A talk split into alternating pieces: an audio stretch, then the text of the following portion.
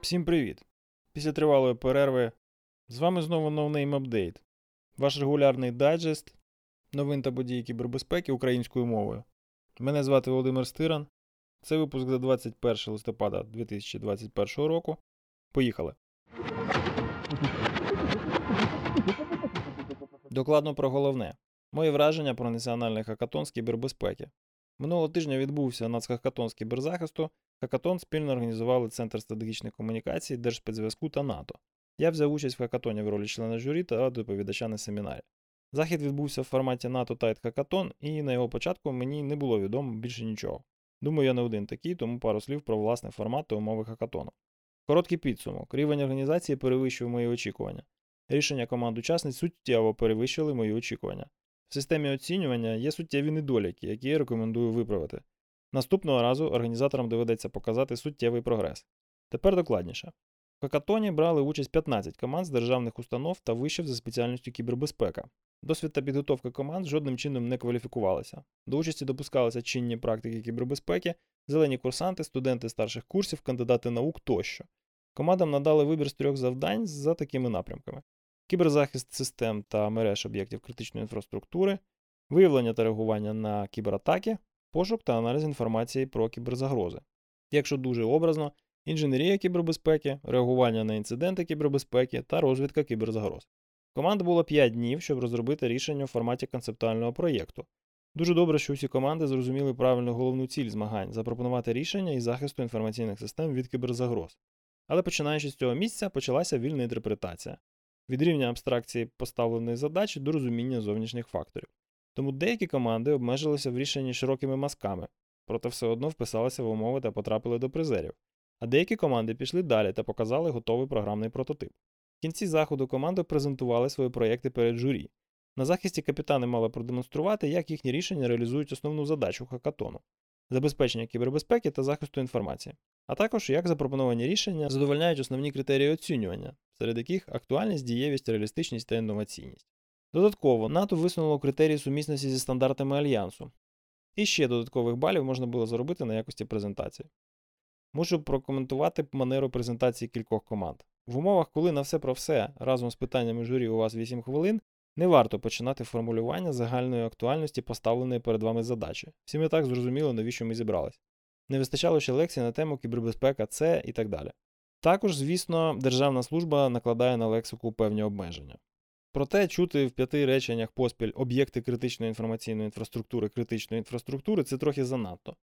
Використання формально затверджених термінів у нормативній документації це одне. Економія часу на презентацію та піклування про психічний стан суддів в журі це трохи інше.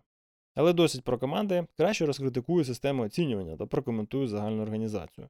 Взагалі організація відбулася на досить високому рівні. Я ще не брав участі в заходах, що організовувалися державними установами, тому це було приємною несподіванкою.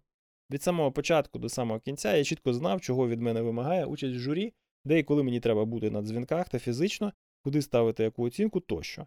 Також в мене був доступ до колег по журі, менторів та команд. Всі потрібні події, координати та посилання були в мене в календарі. Не знаю, чи я це заслуга, Страткому чи ДССЗІ, але в підсумку це не важливо. Я почувався так само комфортно, як і на добре організованій професійній події. Технічне забезпечення, хоч і стояло в організаторів в пріоритеті, зрештою досить суттєво просідало. Задача була поставлена складна забезпечити подію в віртуальному форматі двомовними стрімами, синхронним перекладом та спікерами в студії. Як багаторічний організатор конференції, я вам так скажу, зробити це без помилок в принципі неможливо. Я знаю лише дві команди в Україні, які рік у рік таке вивозять на належному рівні, і все завдяки одній людині. Тому претензії за нерівний звук, накладання доріжок, затримки та тимчасово погану якість я вважаю несвоєчасними. І про систему оцінювання. Це був провал. Я не знаю, чи збігається стабальна шкала по принципу, хто більше сподобався з форматом NATO Tight Hackathon, але в будь-якому разі так залишати не можна. Коли один суддя в колонці Implementability ставить команді 0 балів, а інший тій самій команді 20 балів, це для мене сигнал тривоги. Такі серйозні відхилення просто за рамками допустимого. Про статистичні відхилення та коридор помилок тут навіть не йдеться. Тому найкритичніше моє зауваження стосується саме системи оцінювання. Її треба щонайменше деномінувати на десятковий порядок, або подумати про інші способи привести її в адекватний вигляд. Кілька слів про учасників. Відзначу команди, які продемонстрували оригінальні ідеї та довели їхню реалізацію до кінця. На фоні води, переказу рекламних проспектів, екскурсій в документацію open-source проєктів та академічної демагогії ви виглядали просто шикарно. Я обіцяв не вказувати назви, але підкреслю чудову гру команд з Житомира, Київського національного університету і кіберполіції. А ще практичність і завершеність рішення від команди Державної служби надзвичайних ситуацій. Сподіваюся бачити та чути вас на професійних подіях з кібербезпеки та насолоджуватимуся вашими успіхами. Підсумуємо: проводити такі заходи треба, ітеративно покращувати їх необхідно. Критикувати та хвалити їх варто хоча б для того, щоб про них дізнавалися ширші аудиторії. Сподіваюся, мій відгук буде корисним для організаторів та майбутніх учасників хакатону. Чого хочеться далі? Залучення команд з різних секторів та напрямків, адекватної системи оцінювання і ще багато чого, про що ми поспілкувалися у Name Podcast. Очікуйте на спеціальний випуск та діліться з нами своїми думками. Про боротьбу з вірусами-шифрувальниками. Криптоздирники, тобто розробники та оператори вірусів-шифрувальників, складають найбільші кіберзагрози для сучасного бізнесу.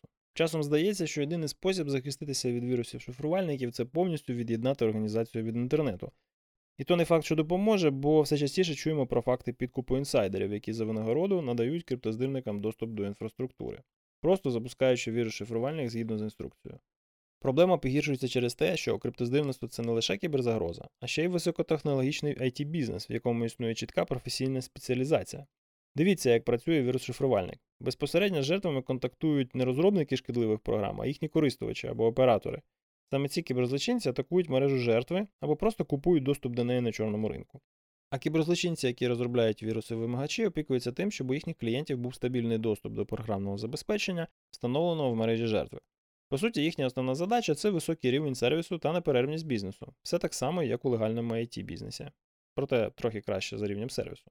На цьому ринку вони відіграють роль софтверних вендорів. По суті, віруси-шифрувальники це платформи Software as a Service, якими керують кіберзлочинні синдикати. Зі своїми розробниками програмного забезпечення, проєктними менеджерами, відділами підтримки користувачів та бухгалтерами по заробітній платні. Такі кіберзлочинці це значно складніші цілі для правоохоронців. Адже вони не здійснюють хакерські атаки безпосередньо та не залишають прямих доказів своєї причетності до кібератак. Звісно, крім бренду свого кіберкримінального стартапу. І найбільш відомі з них, такі як Rival та DarkSide, за всіма ознаками походять з Росії. Незважаючи на ці складності, міжнародній спільноті ніби почало вдаватися впливати на ситуацію. Щоправда, для цього кіберзагрозу криптоздирників довелося відчути на найвищому рівні. Виявляється, що найкращий стимул для боротьби з кіберзагрозами це кібератака на об'єкти критичної інфраструктури Сполучених Штатів. Після атак на SolarWinds, Cassia та Colonial Pipeline відбувся саміт Байден-Путін, де йшлося, зокрема, про кібератаки, кіберзагрози та решту кібершмібертем. Центральними питаннями саміту було, скільки ще часу Кремль буде сприяти тому, що найбільш відомі кіберзлочинці безкарно ведуть бізнес на території Російської Федерації. Путін там навіть щось пообіцяв, а Байден удав, що йому повірив. Російські кіберзлочинці на деякий час залягли на дно. Здавалося навіть, що Росія нарешті почала адекватно реагувати на нестримний ріст кіберзлочинності на своїй території. Проте зовсім скоро найбільші російські групи криптоздирників відновили свою діяльність під новими або старими брендами. І тоді до діла взялися американські спецслужби. Американське правосуддя має довжелезні руки та ще довшу пам'ять. Проте це не найгірше, що може статися з кіберзлочинцями. Найгірше це американські спецслужби. Коли твою шкідливу програму використовують для завдання шкоди американським державним інтересам, займатися тобою будуть саме вони. І більше не йтиметься про розслідування, звинувачення та екстрадицію, йтиметься про значно серйозніші загрози. США та союзники, очевидно, вже обрали на юридичний шлях розв'язання проблеми російського криптоздирництва. Віце-президентка Камала Гарріс у Парижі заявила, що США приєднаються до спільної угоди понад 80 країн, що встановить норми поведінки держав у кіберпросторі. Це така собі конвенція, за якою країни-учасниці, зокрема, домовляються про співпрацю в протидії кіберзлочинності, ну або щонайменше про неперешкоджання такій протидії у своїй юрисдикції. Президент Франції Мануель Макрон мусує цю ініціативу з 2018 року, і раніше Дональд Трамп відмовився від участі в ній через наявність в переліку Росії та Китаю. Дуже дивно, правда? Міжнародна спільнота домовляється про протидію кіберзлочинності. У списку країн-підписантів є Китай та Росія і немає штатів. Проте за часів Трампа Америка і не таке могла утнути. Зараз же ситуація змінилась, і Білий Дім почав діяти більш раціонально та прагматично, подекуди навіть занадто. І приєднання до угоди може здаватися послабленням позицій США. Проте нагадую, якщо Штати кудись вступають, вони з часом починають на це суттєво впливати. Раніше цього року Білий Дім видав цілий Executive Order in Improving the Nation's Cybersecurity – президентський указ кібербезпеки, в якому йдеться і про атаки на Critical Infrastructure, і про ransomware attacks. Причому на рівні поліпшення захисту ланцюгів постачання програмного забезпечення, яке використовується у критичній інфраструктурі США. Коротко кажучи, все детально і серйозно. Одночасно з цим Держдеп США оголосив нагороду за голову російських криптоздирників DarkSide, яких звинувачують в атаці на колоніал.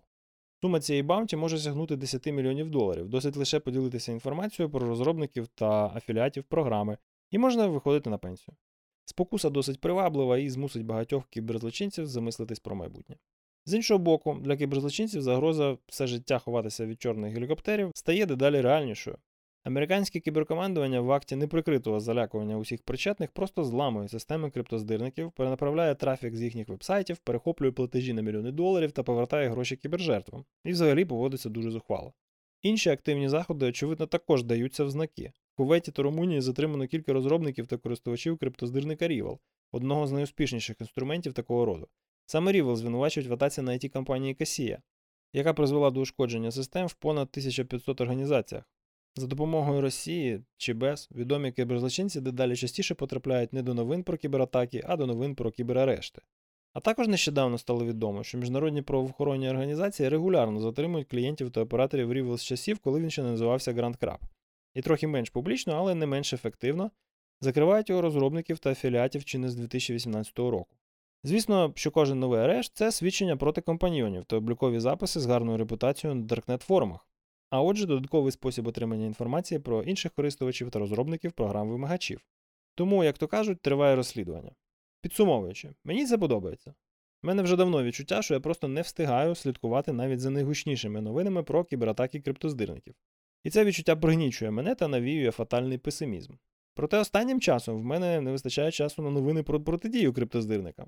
І це зовсім нове відчуття, і воно мене дратує значно менше. Коротко про важливе. Російська Федерація знищила радянський спутник ракетою просто на орбіті та створила тисячі дрібних уламків. Космонавти на міжнародній космічній станції були змушені ховатись по аварійних капсулах. Держдеп США вже засудив експеримент росіян з антисупутниковою зброєю. Раніше такими фокусами з демонстрацією сили займався лише Китай. Верховна Рада України прийняла закон про критичну інфраструктуру. Закон визначає правові та організаційні засади створення та функціонування критичної інфраструктури і є складовою законодавства України у сфері національної безпеки. Кібербезпекова фірма LaceWork під час чергового раунду залучила інвестиції на загальну суму 1,3 мільярда доларів США. Компанія, яку було створено у 2015 році, займається розробкою інструментів з безпеки контейнерів та хмарних інфраструктур для DevOps команд. Компанія Jetpack купує проект WP-Scan, що було створено у 2011 році як скрипт для пошуку вразливостей вебсайтів на базі WordPress. А зараз це один з найпотужніших інструментів в екосистемі WordPress з найбільшою базою даних вразливостей та чудовим консольним сканером. Jetpack, якому належить WordPress.com, залучив засновників WP-Scan до подальшого розвитку інструменту. Російськомовні кібернайманці Void Balaur атакують потужні компанії, високопосадовців та публічних осіб та вимагають викуп. Банда активно рекламує свої послуги на андерграунд форумах відповідного спрямування, пропонуючи будь-кому з охочих свої послуги зі зламу комп'ютерних систем та інші незаконні операції. Однією з постійних жертв злочинців є криптовалютна біржа MXO, яка неодноразово була атакована угрупованням з метою здирництва. Комплекс шкідливих мобільних застосунків PhoneSpy розроблений спеціально для шпигування за громадянами Південної Кореї. Програма краде чудливу інформацію, а також надає зловмисникам дистанційний контроль над пристроями жертв. На цей час понад тисячу осіб вже стали жертвами невідомих кіберзлочинців. Департамент юстиції США засудив росіянина Олександра Жукова до 10 років тюрми за організацію діяльності масштабної шахрайської схеми Медбот, яка кинула низку американських компаній на близько 7 мільйонів доларів США. Його було заарештовано в 2019 році в Болгарії та наступного року екстрадовано до США.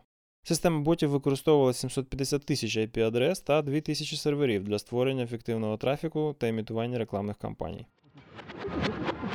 Федеральне бюро розслідувань США підтвердило факт несанкціонованого втручання в їхній Law Enforcement Enterprise Portal або LEAP, що призвело до розсилки фішингових повідомлень від імені ФБР. Агентство утримується від подальших коментарів, посилаючись на таємницю слідства. Уряд Білорусі звинувачують у частковому посібництві компанії кібератак під кодовою назвою Ghostwriter. Експерти з Мендіан впевнені в тому, що за цими діями стоїть кіберзлочинне угруповання під кодом UNC-115, яке пов'язують з білоруським урядом. Криптоздирницькі угруповання з Росії кооперуються своїми китайськими колегами. Дослідники помітили підвищену активність хакерів з КНР на російськомовних хакерських форумах.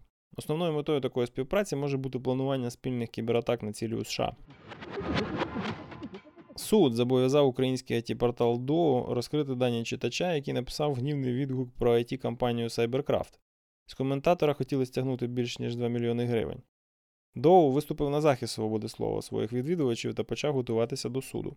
Згодом, там же на порталі Доу, SEO Cybercraft заявив про відкликання позову та фактично вибачився за емоційні дії компанії. Великі європейські фармацевтичні компанії повинні приділяти більше уваги питанням захисту веб-застосунків. 80% з них знаходяться в зоні критичного ризику, оскільки використовують застаріле програмне забезпечення з відомими вразливостями. Адресна смс з інформацією від банку може бути передвісницею телефонного фішингу. Кіберзлочинці почали створювати складні багаторівневі шахрайські схеми, які поєднують в собі різні технології ошукання жертв. Атаки та інциденти. Потужна DDoS-атака використовувала вразливі сервіси GitLab для формування ботнету з понад тисячі вузлів. Максимальна потужність такої кумулятивної DDoS-атаки склала близько 1 терабіта в секунду. Причиною захоплення зловмисниками контролю над серверами стала вразливість GitLab, виправлена розробниками ще у квітні. Фінтех-компанія Robinhood оголосила про інцидент, що мав місце 3 листопада 2021 року. Хакери отримали доступ до обмеженої кількості персональної інформації клієнтів. Для отримання доступу до систем було використано методи соціальної інженерії. Palo Alto Networks попереджає про хакерську кампанію, яка вже вразила з десяток компаній критичної інфраструктури по всьому світу. Хакери експлуатували вразливість віддаленого виконання коду в бізнес-інструменті Zoho. Кібербанда Lazarus з Північної Кореї намагається хакнути спеціалістів з кібербезпеки через піратську версію популярного інструменту для зворотного інженірингу AIDA Pro. Хакерська група Red Curl відновила атаки на комерційні компанії з РФ з оновленим набором інструментів.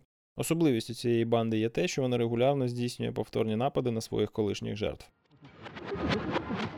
Медичний центр Utah Imaging Associates у США заявив про витік медичної інформації щодо 582 170 пацієнтів.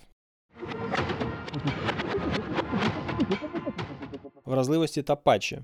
Вразливість нульового дня в програмному забезпеченні FedPipe VPN. ФБР стверджує, що цей баг використовується хакерами вже майже півроку та дає змогу отримати права адміністратора у вразливій системі. В Global Protect VPN від Palo Alto Networks виявлено вразливість, яка дозволяє хакерам дистанційно виконувати шкідливий код. Експлойту призначено критичний рівень ризику 9,8 з 10. Вразливість нульового дня у Windows 11 отримали неофіційний патч. Баг в системі дозволяє локально отримувати підвищені привілеї.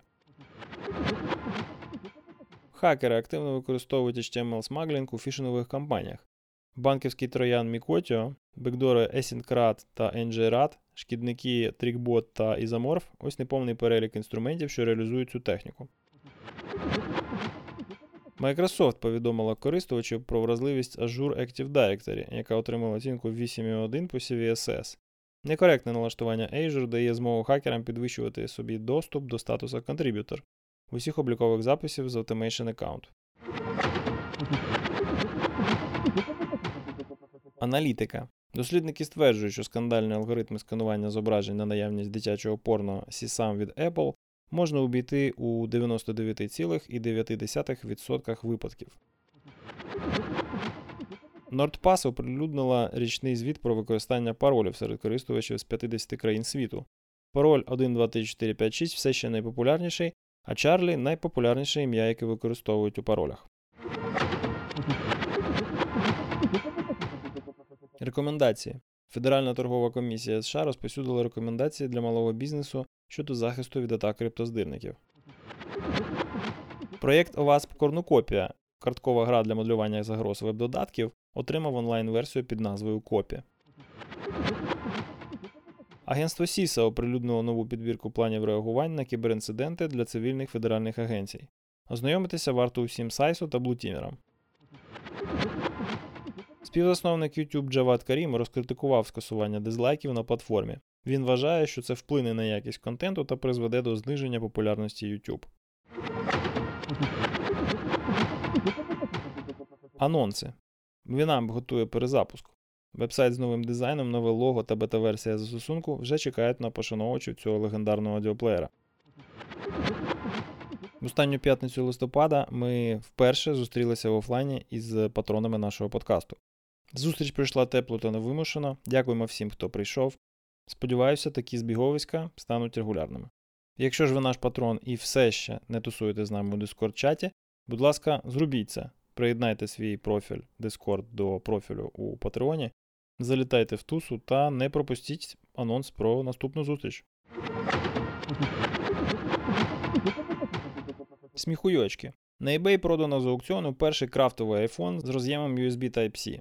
Вартість сягнула 86 тисяч доларів США. Чому я ненавиджу правила створення паролів? Пост від Брюса Шнайера, але читаючи цей допис, багато хто впізнає в авторі себе. Буквальна атака типу Evil Maid. Прибиральника в будинку міністра оборони Ізраїлю звинувачують в шпіонажі. Дякуємо, що слухали No Name Update. Нагадуємо, що з іншими серіями нашого подкасту можна ознайомитися на нашому вебсайті nonamepodcast.org. Для раннього доступу до усіх матеріалів, нашого каналу у Discord та ексклюзивних плюшок ставайте нашими патронами за адресою patreon.com nonamepodcast. Над цим випуском працювали редактор Віктор Зуєв, аудіоредактор Костянтин Жданов, текст читав Володимир Стиран. До наступного разу залишайтесь в безпеці.